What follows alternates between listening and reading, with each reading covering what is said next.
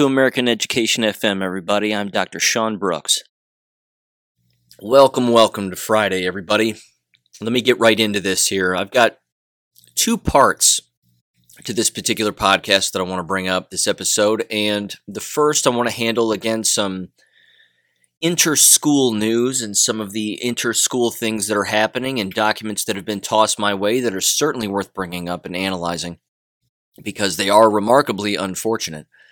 I also want to highlight at the very top of this episode and this particular part, a particular education podcast, which is about as embarrassing as it gets from two people who call themselves teachers, and they're remarkably unprofessional. And you're going to hear it, and I've, again, highlighted it in the past, and it's a podcast titled Teachers Who Drink. So, yeah. Fortunately, by the grace of God, they've narrowed down their podcast to one episode a month, and I'm hoping that it's because no one is listening. But I'm listening, and people need to know that these people are out there. Not to mention, if you take into account the school law episode that I brought up, what these two women are doing in their podcast is a fireable offense. The way that they talk, the things that they say, they're basically hating on everybody and everything while cursing throughout the entire thing. All of that, again, is conduct unbecoming of an educator, and it should cost them their jobs. Again, one of them, at the very least, teaches around the Indianapolis area of Indiana, and the other, I'm not entirely sure, but certainly somewhere in a surrounding state, either Ohio or Kentucky, something. But that's what I want to cover in part one. Part two, I've got a few articles to go over, a few more recent things regarding the jab and what's coming down the line here. And again, some more word manipulation that's taking place even at Walgreens. And this was tossed my way by my aunt. And it's, again, a perfect example of what they're doing from a corporate standpoint to trick as many people as they can to get these booster shots.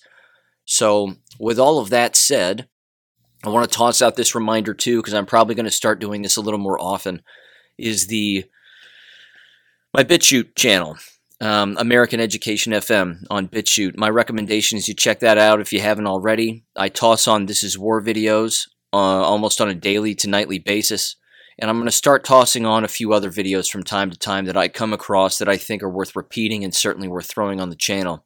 So they might be videos that have popped up on Telegram or popped up other places, but you know, I know not everybody's on Telegram and not everybody's on Gab, and so I'm just trying to use, again, that platform to sort of summarize some material and bring it to people so that they can, you know, pass it on to somebody else maybe and educate themselves and others and make their own decisions. So there you go. But don't forget to check out the BitChute channel as well. Okay. So, Teachers Who Drink. Let's get into this nonsense. Again, I want to play the whole thing. This particular episode is their most recent from September 16th, and it's 13 minutes long.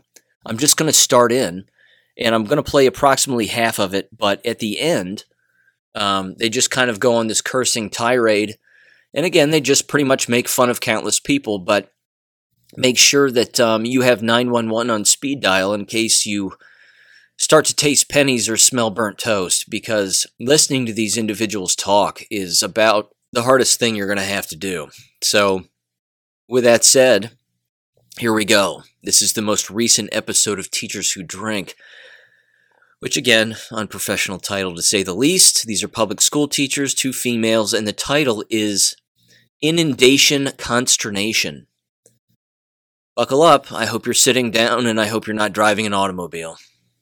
Teachers Who Drink is a safe and confidential space for storytelling. All identities are protected.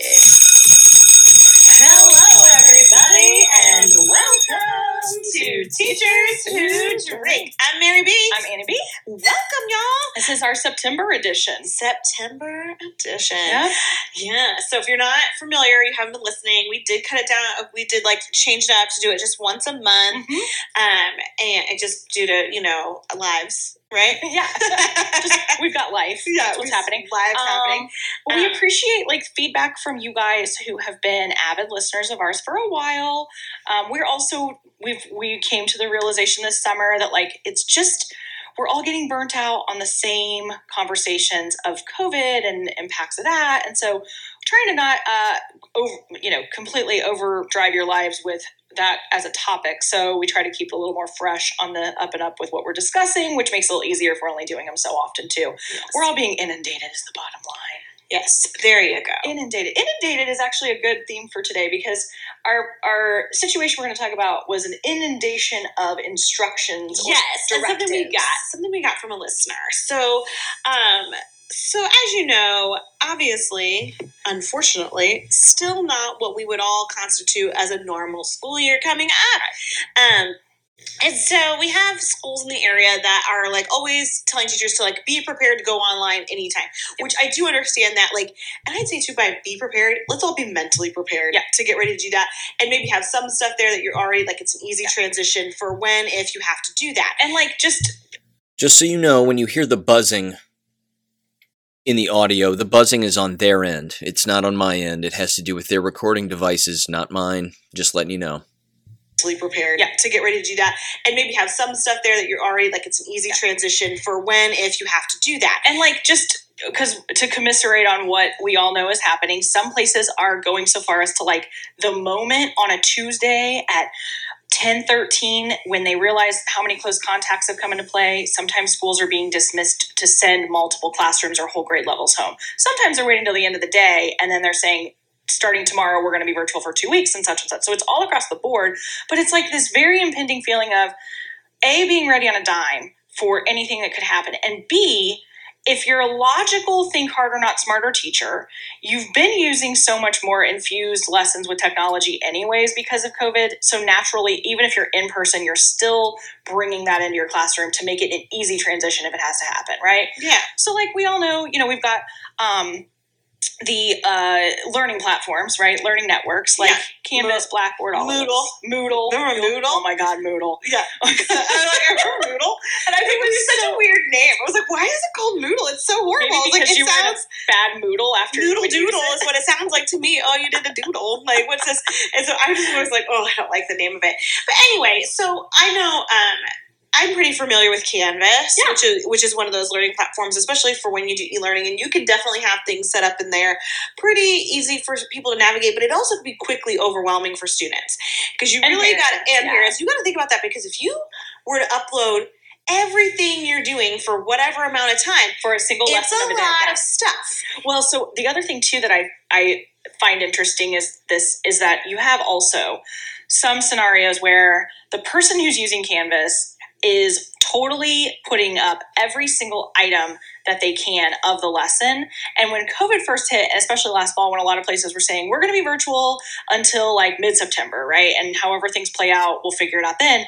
A lot of teachers were under really strict guidelines for what they included in their lessons online. And then the funny part was if you actually talked to, like I knew a few high schoolers in our family, and so we'd have family events and I'd ask them like, or middle schoolers say, so how's it going now?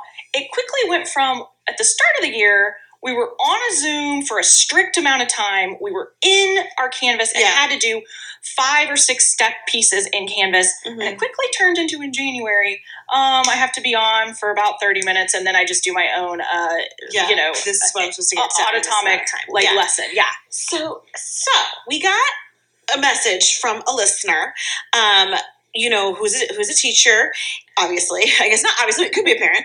Anyway, it's not. I don't know if we have very many parents who lessons. I wish we did have more people who were just parents and not educators. We do. Okay, so this is what I do know we have. We have a listener who's kind of local. He has his own podcast as well. And he just got turned on our podcast because his mom and his sister are both teachers. And so he said that we're in his queue now. Yeah. But he said he really appreciates hearing about this because he's only heard their stories to kind of like have this to back up their lives. It helps him give like a glimpse. Yeah, to like the other teachers in his life. I'm like, oh my God, that's what happens. Yeah. So anyway, so as we all know, and I think on the podcast we've talked before too about like the parents who were like, we're going on vacation for a week. So if you could just give us the assignments for next week, that'd be great. And we'll have him do them over the vacation. Okay, while we're in Disneyland. Fuck you. You're not doing that and I'm not getting that for you.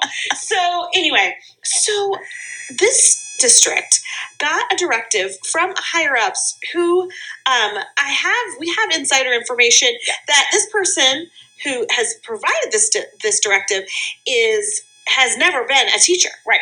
Like, is not formerly actually an in-classroom person that had boots on the ground as a teacher making lessons. So, plans. Which is just interesting because I think it goes back to that comment of the parents who've never taught a day in their lives to be like, can you give me all the assignments for next week? Right, exactly. No, I can't. I don't have those made. I don't even know what they are. Yeah. So anyway, so the directive has been for everyone, for all teachers to stay at least 2 weeks ahead on Canvas and have everything ready to go 2 weeks ahead of time. Dated and day by day. So it's not just for the week just kind of. Like... Okay. Yikes. First of all, I'm going to skip toward the end here, but I'm going to just bring up a couple of things. If you can get past their complete inability to speak the English language, which is very difficult to do. It's very difficult to not pay attention to that. They actually do say a couple of really interesting things that are worth sort of breaking down here. First of all, they continue to make fun of everybody, which you've probably already heard. They make fun of administration, they make fun of parents, they make fun of students, they make fun of their fellow coworkers. No one has it figured out but them. And that's essentially the approach that they take the entire time. What they did say, I think, which is worth repeating, oddly enough, is that they essentially said that their entire school building and district is running on a hair trigger when it comes to going home and pulling students and staff out of class and going back into the online environment. I've said it in the past. I said it 6+ months ago. I said that's going to happen again. And that's essentially what they're saying. They're saying that they're consistently being told face-to-face and over email that you need to be prepared to pull the plug on your classroom teaching in the brick-and-mortar building and go back to home online learning. So keep that in mind. They also openly admitted that teachers got lazier and lazier as time went on.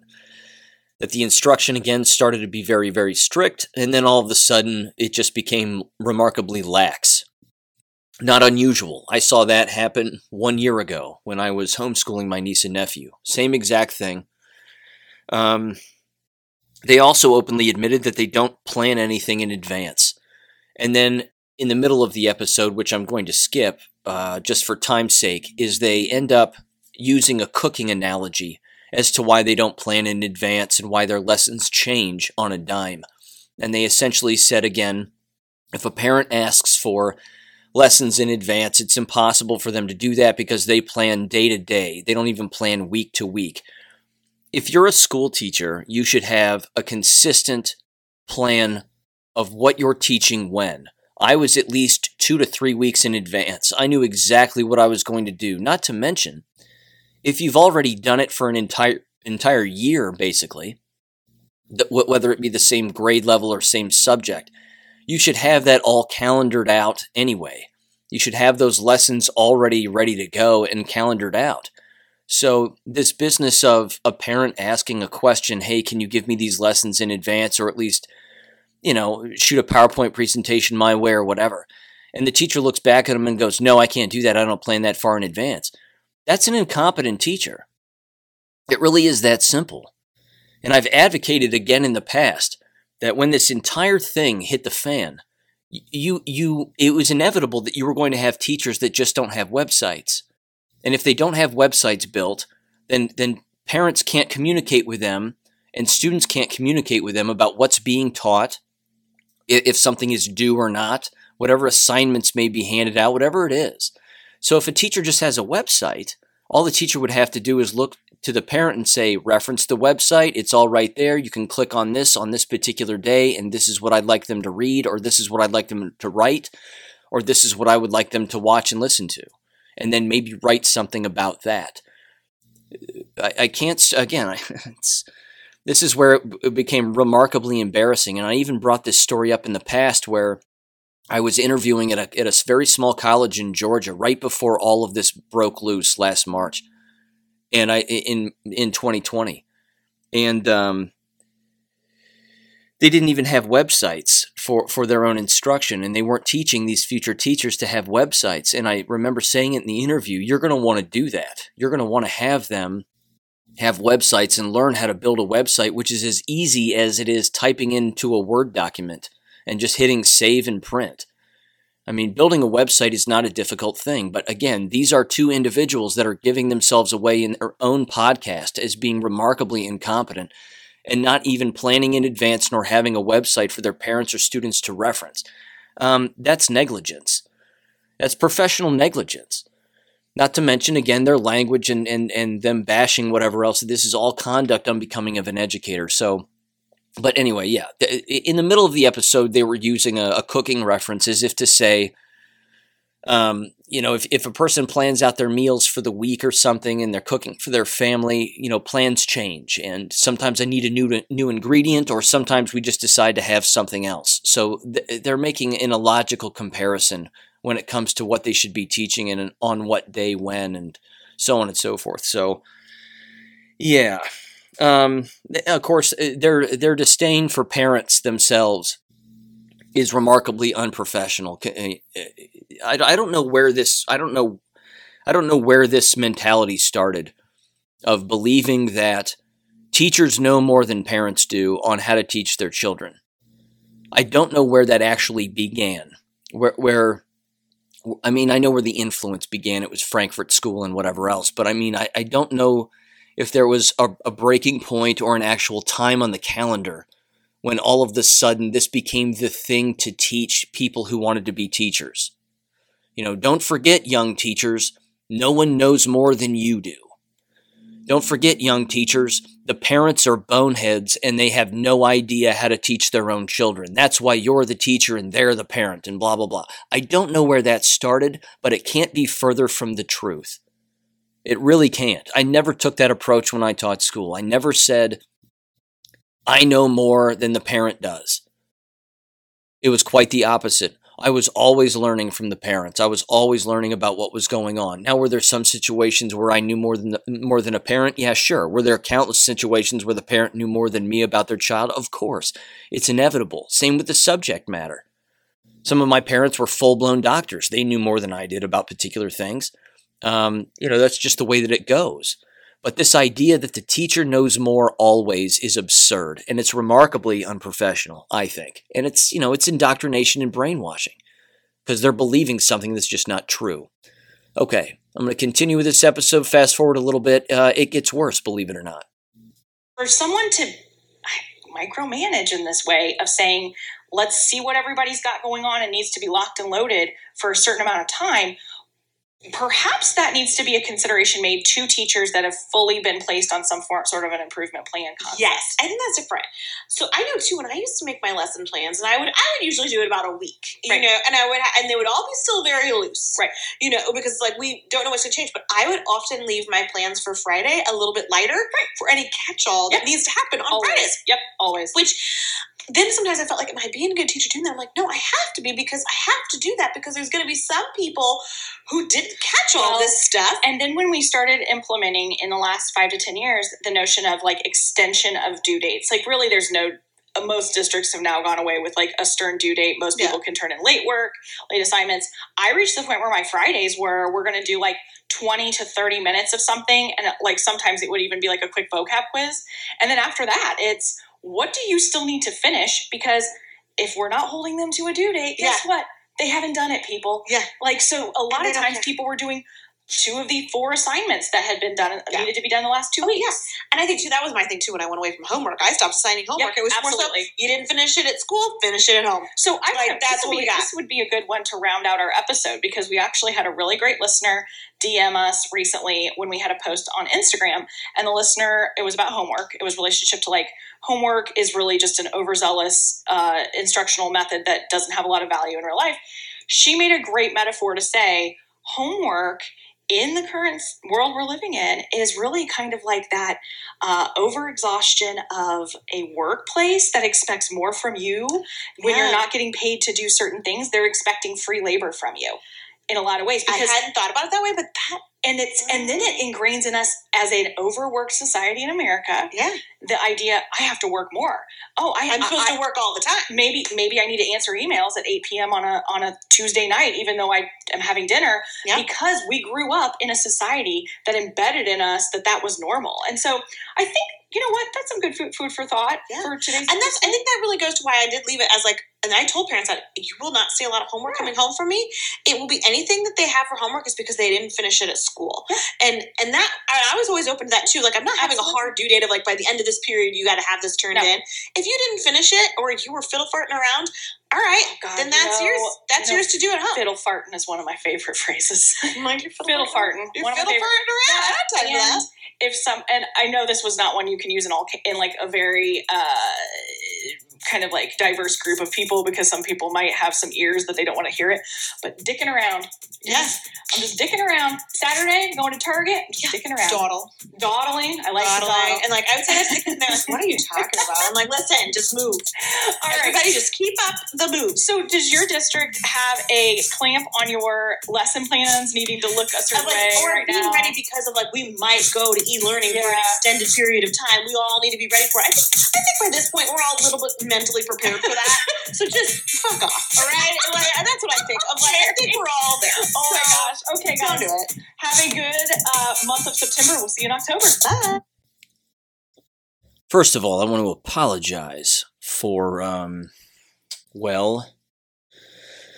having to play that for you so that you know, could get a taste as to some of the individuals who are actually in charge of America's youth, so to speak. Again, it's too easy to make fun of them. It's way too easy. So I'll do it because it's easy and it's Friday. A couple of things. Number one, the business of homework. If they're not giving homework and they're not encouraging learning in the home, hence homework, okay? I don't like the word homework because it implies that learning is work. I've never enjoyed that. Just, you can call it home learning, you can just call it learning, you can just say, do this. Whatever you want to say, it doesn't matter. The whole thing's crumbling anyway, and it won't be around much longer. But the point is that if they don't like giving homework because it causes them to have to grade more, then they're dumb and lazy. And it's that simple. They're dumb and lazy. I would grade papers at home. I would grade papers at school. I would grade papers lots of places, lots of different times, but I always made sure that whatever I was grading was accurate and that it had a quick turnover rate. In fact, students would consistently tell me when I taught, you have the quickest return rate on homework assignments or quizzes or anything than any other teacher we have. It'll take weeks for us to get back a test from a teacher. You give it back to us like the very next day, 2 at the most. And I say, yeah, I know. Because we have other things to do, and you need to learn from what you just took and the assessment that we just did. And then once we're done with that, we're moving on. And they were always appreciative of that. So that's a compliment. I mean, the point is that that's the responsibility of an effective educator. It always has been. But they're like, no. And they just, I don't even know how somebody talks like that. They sound like chipmunks chasing each other. Or squirrels in the woods. I just don't. They're just dumb and lazy. That's my summary of these two. I occasionally will just tune into them just to get a taste as to where their mind is on particular issues. But like I said earlier, if you can get past their cursing and you can get past their ineptitude, if that's a word, and if you can get past the fact that it's evident that they don't read English. Because again, the way that they speak is indicative of the fact that they don't read English out of a book. Because no one talks that way. I mean, real literate people don't speak that way. They just don't. This meow, meow, meow, meow, meow, back and forth. I mean, again, I don't know what to say. Someone married that. You know, someone sleeps next to that. I can't, I don't get it.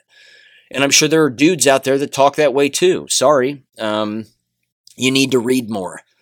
Just read more. That's all. And then you'll actually learn the English language. But again, overall summary of what they're saying is that if you can get past the nonsense of the way that they speak, they actually highlight a couple of things that are really going on in their district, which is interesting. That's number one. Number two, everything that they do and or say in their podcast is a fireable offense. They should be unemployed. They should be working at Starbucks and no longer be teachers. Again, to have a podcast called Teachers Who Drink, have that be allowed and then have them speak the way that they're speaking on their podcast, I'm sorry. It's a fireable offense from multiple different angles. And again, if most school districts knew that they had a podcast, in particular the districts that they work for, there's no way that they would be employed. They might give them a warning at first and say, delete your podcast immediately now. This is your first warning. This will be your last. If you speak this way publicly ever again, you're going to lose your job. And then we're going to investigate, and then we're going to shoot that investigation straight to the state level, and they'll put sanctions, or they'll strangle your teaching certificate. That's standard procedure, and that should certainly happen with these two. Is it going to? I don't think so. That episode was indicative of the fact that no one's gotten to them yet. So, yeah. Listen to those podcasts often enough. Again, you're going to find out where they live, where they teach, what their first and last names are. And anybody could call and complain. I'm not going to do that. I want to keep listening to their nonsense, frankly, because it's embarrassing. And they are a complete embarrassment. So there you have it. When you have people who can't speak English fluently teaching children about particular things and speaking that way in a classroom setting, I'm sorry, that's not helping anything. It's making the situation a whole lot worse. Okay, now this next thing is interesting as well, and this was tossed to me by Vanessa Hurst, and again, this comes from the Nelson County School District, which we have highlighted on this podcast on numerous occasions and will continue to do so because it's crumbling. But I just want to paint the picture of this particular discipline form that a student received who is a friend of hers apparently, or the parents are a friend of hers, or they know each other or something. Anyway, at the top, it says Cardinal Commitment Form. Now, just very quickly, back in the day, little quick history, fun story, fun fact. When I was in school, I would consider, how would I describe myself as a student? I detested school. I'll put it that way. I loved learning. I always loved learning the truth, but I detested school. I didn't care for my teachers. I didn't much care for the peers and the people around me for the most part. I thought the entire environment was poisonous, which is why I became a school teacher, to try to fix all of that and to just do the exact opposite of what they were all doing. My entire time as a student, I only received one detention, just one.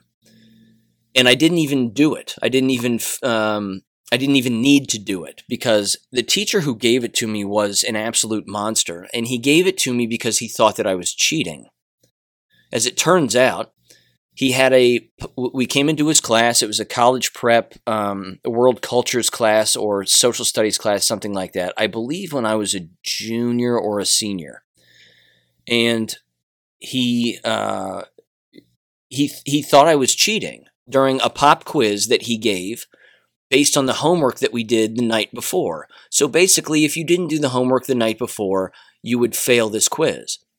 Well, I did the homework the night before, and he said you can pull out your homework from the night before and answer all the questions and blah, blah, blah. I mean, frankly, it's a totally unprofessional move. The business of pop quizzes is an I gotcha thing, and the fact that anybody does that, I think, is a complete embarrassment and totally unprofessional. I never did that as a teacher. No teacher should ever give pop quizzes. It's not fair. It's not nice. And you give yourself away as being a complete jerk, to say the least. So he ended up thinking that I was cheating. And he brought me up to the front of the class while everybody was taking this quiz, and he said, come up here. And I said, okay. And I came up, and he goes, you're cheating. And I said, no, I'm not. He said, yeah, you are. I just caught you cheating. I caught you talking in the back of the room. I said, I was talking. I said, I wasn't cheating. He said, we're taking a quiz. And I said, I know we are. I said, I have the homework. I did the homework. All the answers are on my desk right now. And when I said that, all the students looked at my homework. They were all looking over at my homework, and they could see that my homework was right there. It was amazing, but he just kept filling out the detention and didn't even care. He said, bring your homework up here. So I said, all right. So I brought it up, and I even showed him I had all the answers and I did the homework, and he slashed through it and gave me like 50% off on the quiz or something. So instead of an 100%, which is what it would have been, he gave me an F, a 50%. So he ends up saying that he's going to, what did he say?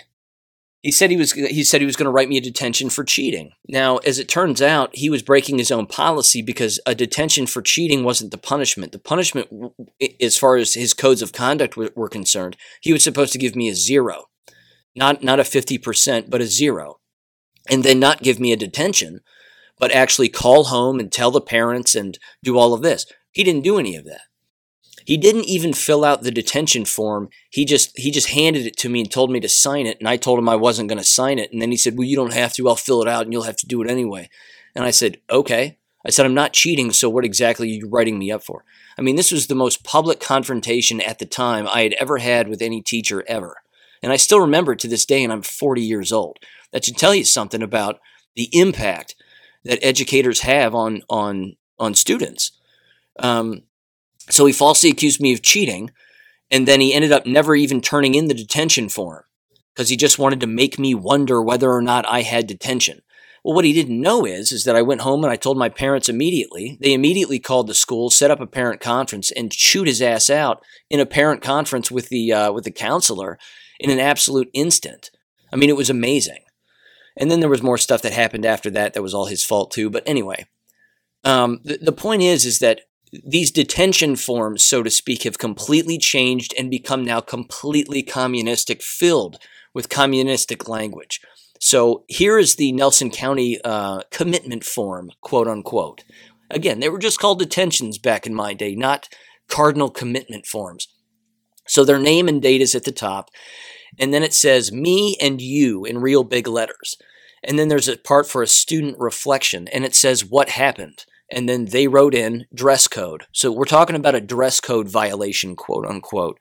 And then it says, what led up to the situation? Explain what you were feeling at the time. So now they're interested in feelings. How were you feeling when this happened? And it says, quote, Wes Bradley only wants seniors at school for minimum amount of time. I'm here for an hour. Mom refuses. Lazy dress code, something like that, or lousy dress code. I'm reading that last word wrong. Wes Bradley, of course, is the superintendent. Then it says, who was there? Question mark. How did your actions or action affect your community? How do they feel? So they're trying to get the student to consistently reflect, quote unquote, on how they're making other people feel about what it is that they were doing. Here's what she wrote. She said, quote, my American Eagle hoodie distracted everyone in Cardinal Crew from filling out club forms. So she's wearing an American Eagle hoodie, and I got clarification on this. Apparently in this school district, you're not allowed to wear any hoodie whatsoever unless it's a school propaganda hoodie. So it's a hoodie that you buy from the school that has all the school logos and school sayings on it. Think about that for a minute. Think about that. You can't actually wear very specified articles of clothing, a hooded sweatshirt, for Christ's sake, in the middle of the day. And of course, it's getting colder out and people are wearing layers. But you can't wear one unless it's the school-sanctioned, propaganda-laden, label-covered attire. It's absolutely nuts. And then the next sentence says, and the next question they ask is, how can you fix it, question mark? What needs to occur to make reparations? They actually use the word reparations. And then she wrote, my mom said direct all concerns to Wes Bradley, exclamation point. It's absolutely hilarious. I love that. And then, of course, there's a 3-box section below that that's called self-assessment. And then they want you to check something out, check one of these boxes. Description of event, impact on self and others, and restoration. And then the teacher has to sign it, the student has to sign it, and the parent has to sign it. It's the dumbest thing I've ever seen. Just to review on this particular form again, the communistic words that are used from bottom to top, restoration, reparations, all these feelings, and then, of course, the word community and reflection. It's just nonsense. If somebody got in trouble back in the day, it was for something that actually mattered. I mean, it was for something that was actually serious. You punch this person in the face, you're gone. You're suspended. You brought drugs to school, you're suspended. If you cheated, that was either detention or not. Not where I was anyway, not where I grew up anyway. But the point is that the policies are different for different people.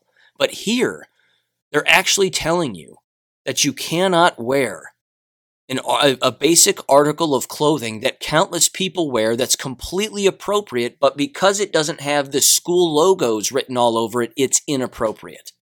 That's where we are now as a society in these schools. That's what's going on. That's deemed the important issue. Now, with that aside, but still in the exact same kind of vein, I was also tossed this by one of my local school insiders. And this particular story, and she's been telling me about this for quite some time and sending me pictures, and now it made its way to the local Miami University student paper.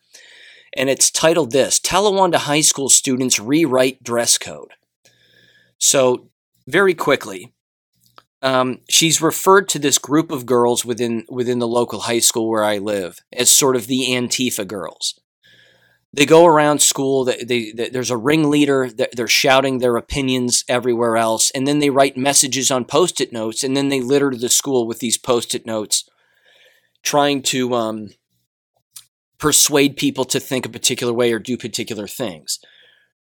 Some of that can be effective, most of it's not, but in this particular case, it's kind of a combination of both. And then, of course, the administrative response is the worst response you could possibly imagine, because what you're doing is you're acquiescing to the students' demands. And then the inmates end up running the asylum. So what they're doing, here's an example of one of the notes that's at the top of this article. It says, quote, and this was written by one of the girls and then taped somewhere. It says, we go to a school where the length of our shorts and thickness of our straps is more important than our education, question mark, and then it says preach, exclamation point, exclamation point. So here's the article. It says, quote, after feeling fed up with dress code and inconsistencies and punishments allotted according to body type, again, keep in mind it's a university newspaper, so it always has this just ridiculous left slant. It continues, a group of girls at Talawanda High School decided that it was time for things to change. The young woman put up posters in the hallways and stuck Post-it notes on paper towel dispensers, mirrors, and lockers bearing messages like, we go to school for blah, blah, blah. And instead of shaming people for their bodies at school, teach people that others are not sexual objects. And then it says, Haley Wright, a senior at Talawanda High School, has been the main student organizer opposing the district's dress code.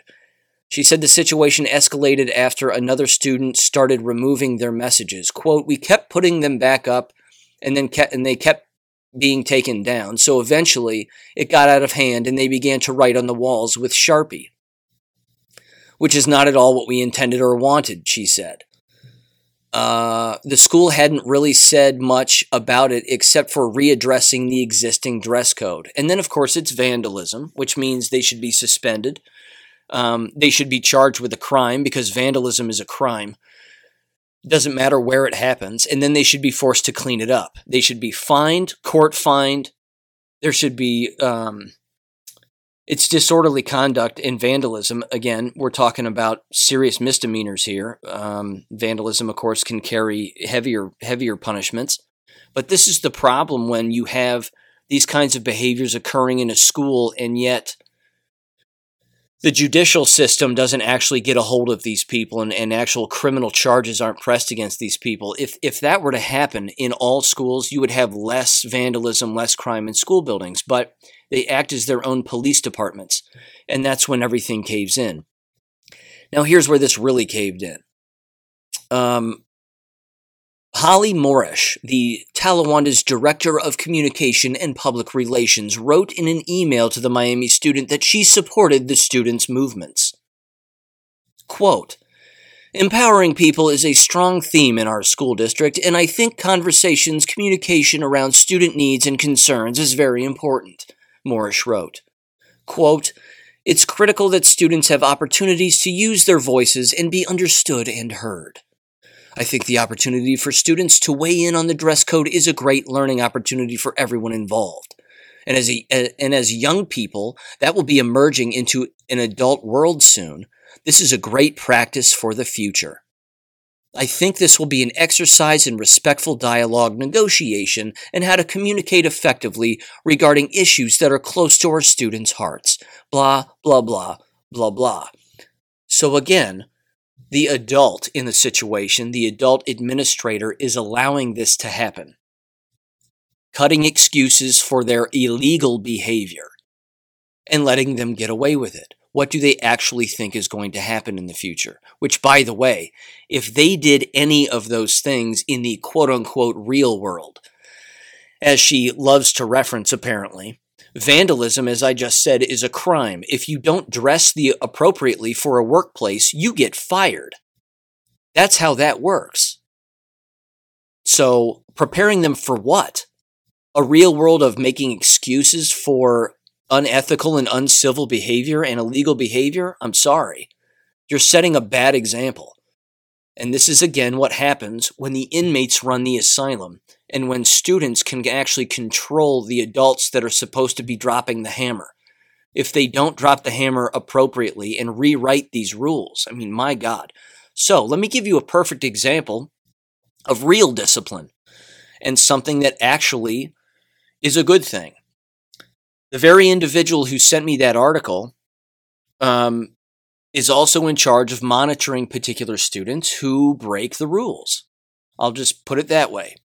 And this one particular individual, again, one of these other students, I should say, found their way under the supervision of this particular instructor, and their mother sent this particular student who stole money, $35 from their mother. So they ended up sending the student to school with a Bible.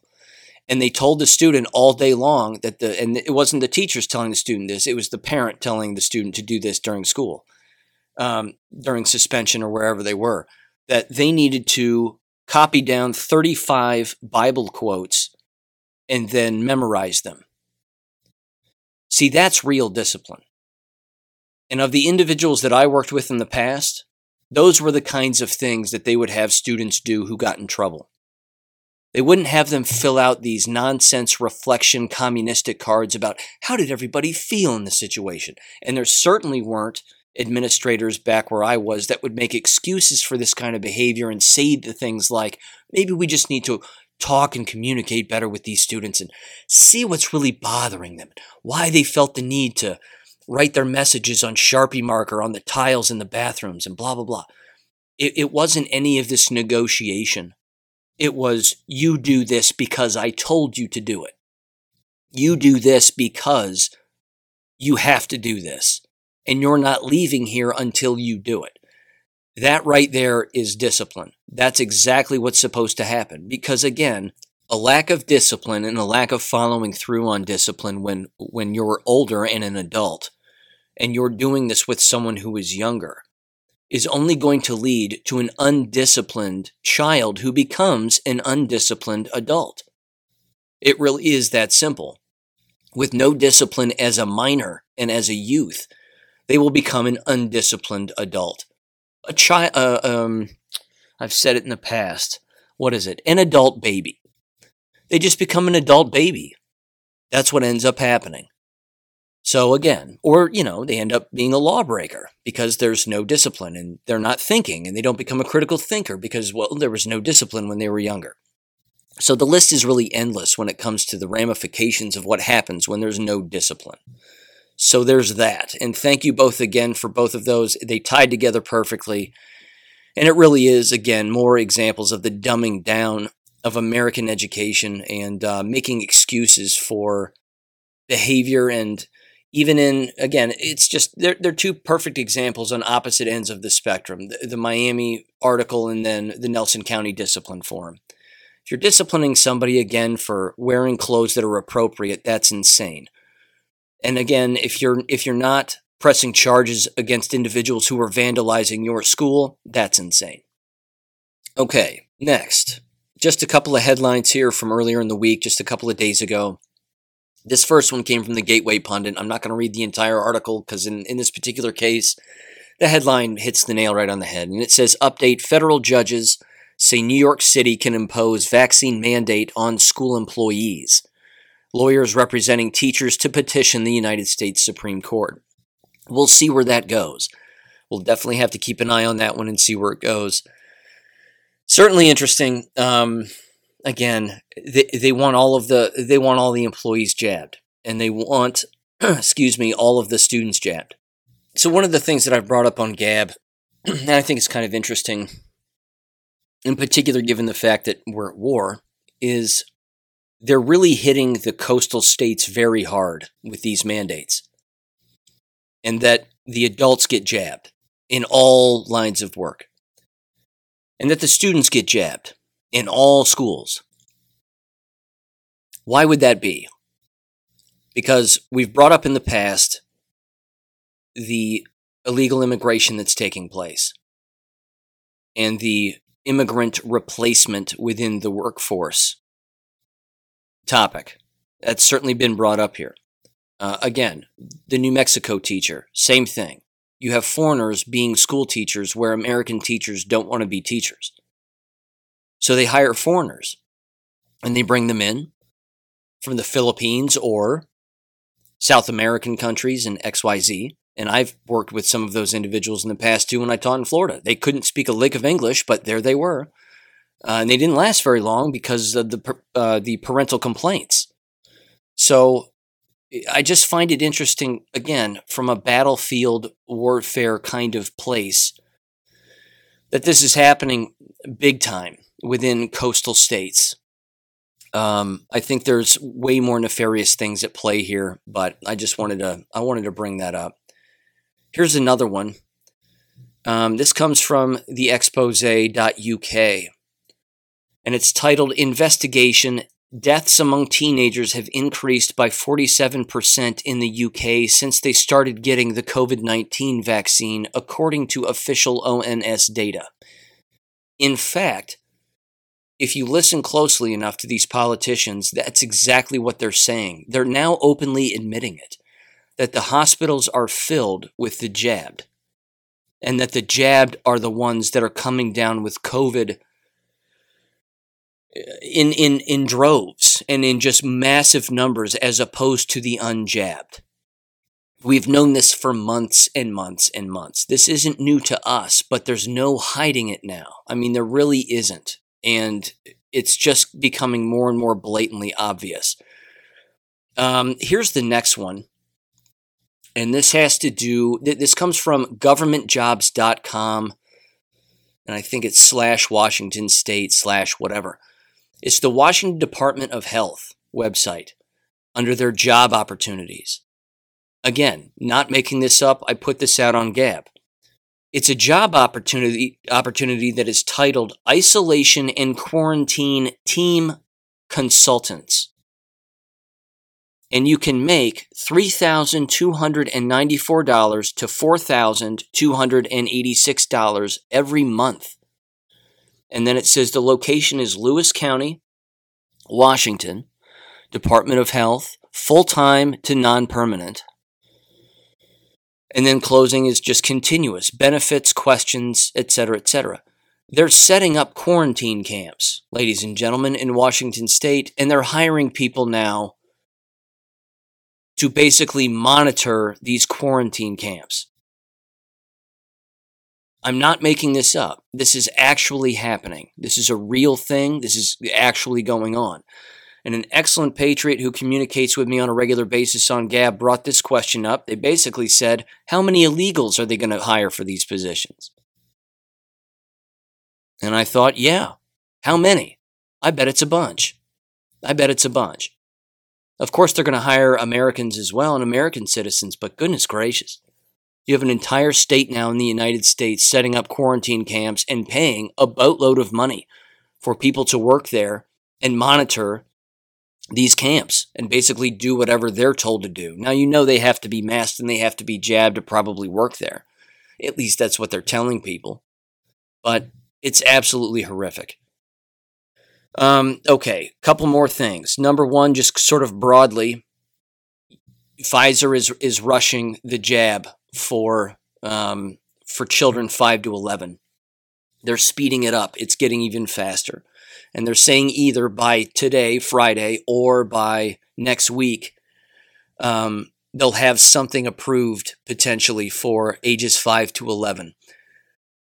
I can't stress it enough. You've got to get on the horn and on the phone, and you know, with countless people here, if they have children and you suspect that they're going to be jabbing their children, because parents will, and then they're going to wonder why their children are dead, or they're going to wonder why their children have all of these adverse reactions and all these horrific side effects, and then they're going to wonder why their children can't have children when they get older. So it's not a secret, but that's the next biggest push, because again, we know that they want the children, and they've always wanted them.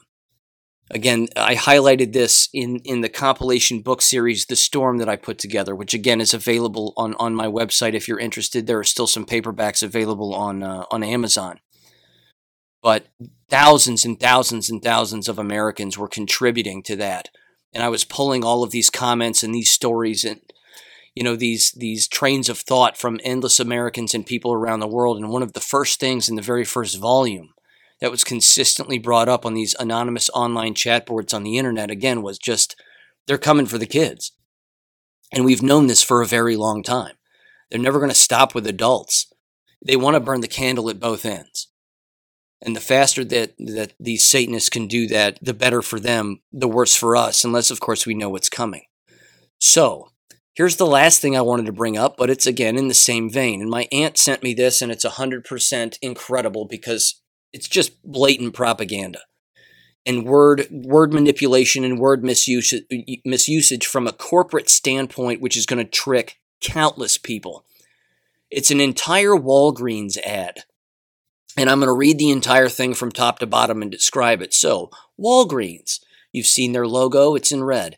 And then it says this in a purple box with a black female doctor wearing a white lab coat, and it says, COVID-19 update. CDC approves Pfizer BioNTech booster vaccine for some. Here's what you need to know. Do you see the word? Do you hear the word manipulation there? First of all, the CDC doesn't approve shots for anybody. That's not what they get to do. They're a private entity, they're a criminal entity, but they don't get to approve anything for anybody. That's the FDA. Now, the FDA is equally as guilty in these crimes against humanity as anybody else. But for someone to say, well, the CDC approved it, so I guess that means it's okay for me, someone's going to read that and believe it. And then they're going to get their jab. And then it says, for some, approves for the booster vaccine for some. Of course, it's not a vaccine. But again, it causes the individual to walk up, the adult, the brain dead sheep will walk up and say, well, who's some? Can I get one? I want one. And then they get it. And then they fall over dead and they wonder why.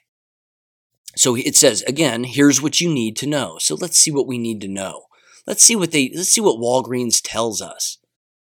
Who is eligible and when? Checkmark. It says, quote, the CDC recommends a booster dose for fully vaccinated people who receive their second dose of Pfizer BioNTech COVID-19 vaccine at least 6 months ago.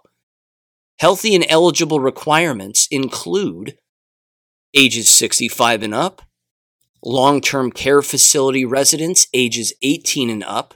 That means, again, all nurses. Oh my God. It says individuals aged 50 to 64 with underlying medical conditions.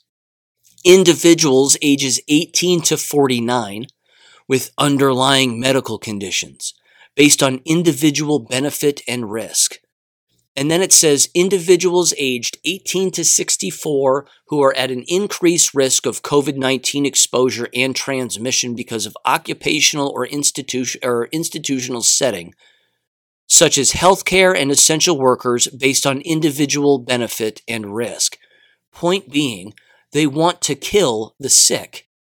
They want to kill the elderly. That's what this is. It's a kill program.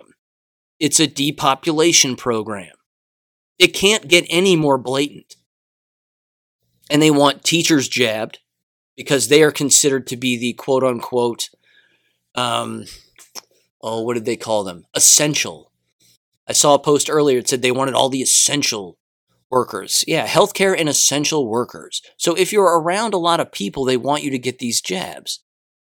Ladies and gentlemen, the end's not going to be for everybody here. It just won't. The next box, it says, check mark, why should I get a booster? Quote, like many vaccines, immunity can decrease over time. A booster shot is designed to continue providing long-term protection and reduce risk of hospitalization. That is a lie. Both sentences there are a lie.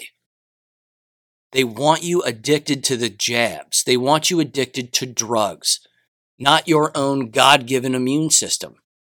And again, for the people that have not figured this out yet, it's too late.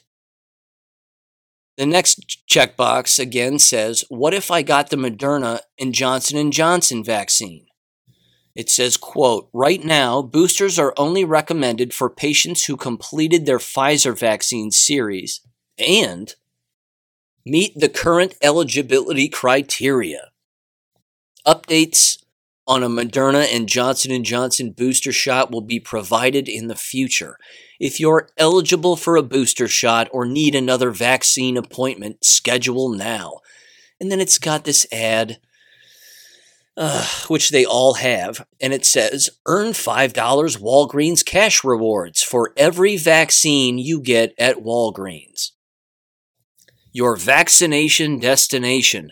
Save a trip. Get your free COVID-19 and flu vaccines in one visit. That's right. Jab yourself to the bone in one visit with poison that doesn't work and is intended to kill you. But you'll get $5 off of any purchase there. I don't know what else to say. It's in our faces. All the time. Constantly. So much so, in fact, I'm going to wrap up the episode with this. Drove around the university campus the other day. Did a little recon. I like to do some reconnaissance trips, count some heads, put my eyes on particular things, and see what's going on. The lack of students on Miami University's campus is astounding. It's astounding. Now, I've heard that there's lots of students at Miami University, in particular in their freshman class. I don't know about that because, again, it doesn't pass the eye test. When I'm walking, I don't walk around, but when I'm driving around the campus and I'm looking around, I'm seeing so few students, it's blatantly obvious, not to mention the parking spaces that are available. When I went to school here, there were students everywhere, all the time. Thousands and thousands and thousands out and about all the time. And I've made these observations at multiple times a day, different times. So it's not just, right at the beginning of when a class might be scheduled, but in between classes, because those times haven't really changed. They're all generally the same. There's an 8:30 class, there's a 10 class, there's a noon class, and then a few classes in between and so on and so forth through the afternoon. But it doesn't matter the time. When you're driving around, you can see countless students walking around, not seeing them. There are students walking around, but it's in the hundreds. It's in the maybe few hundreds max. It used to be in the thousands, and some of them are wearing masks, and most aren't. Came across one interesting thing. It was a professor wearing a mask. He's standing in the road, and his students are sitting on the curb. And there were only 5 students there. Now, I don't know the entire context of the class, but it was clearly a graduate student or somebody teaching a class And the students looked totally disinterested, like they hated the person, couldn't stand the class, couldn't stand what was going on. And the dude was just kind of riffing and he's just talking and whatever else. And I'm saying to myself, first of all, take the mask off. Second of all, can't you see the looks on the faces of these students? They clearly hate you. And then thirdly, do you only have 5 students? Because again, regardless of the course and regardless of the major, at the very least, my college classes had 25 students in them each. And almost, again, it didn't matter the major, all the way up to like 200 students in a lecture course. The numbers aren't there. That's the point. The numbers aren't there. And Miami University, again, is just one campus, and they're all over the place that are mandating the jabs until November, I believe. November's when everybody, if you're going to be here, you have to be jabbed. It's crumbling, ladies and gentlemen, and it's about to fall right in front of our eyes. So head on a swivel, keep paying attention to what's going on. Remember, next week they're coming for the kids with these jabs.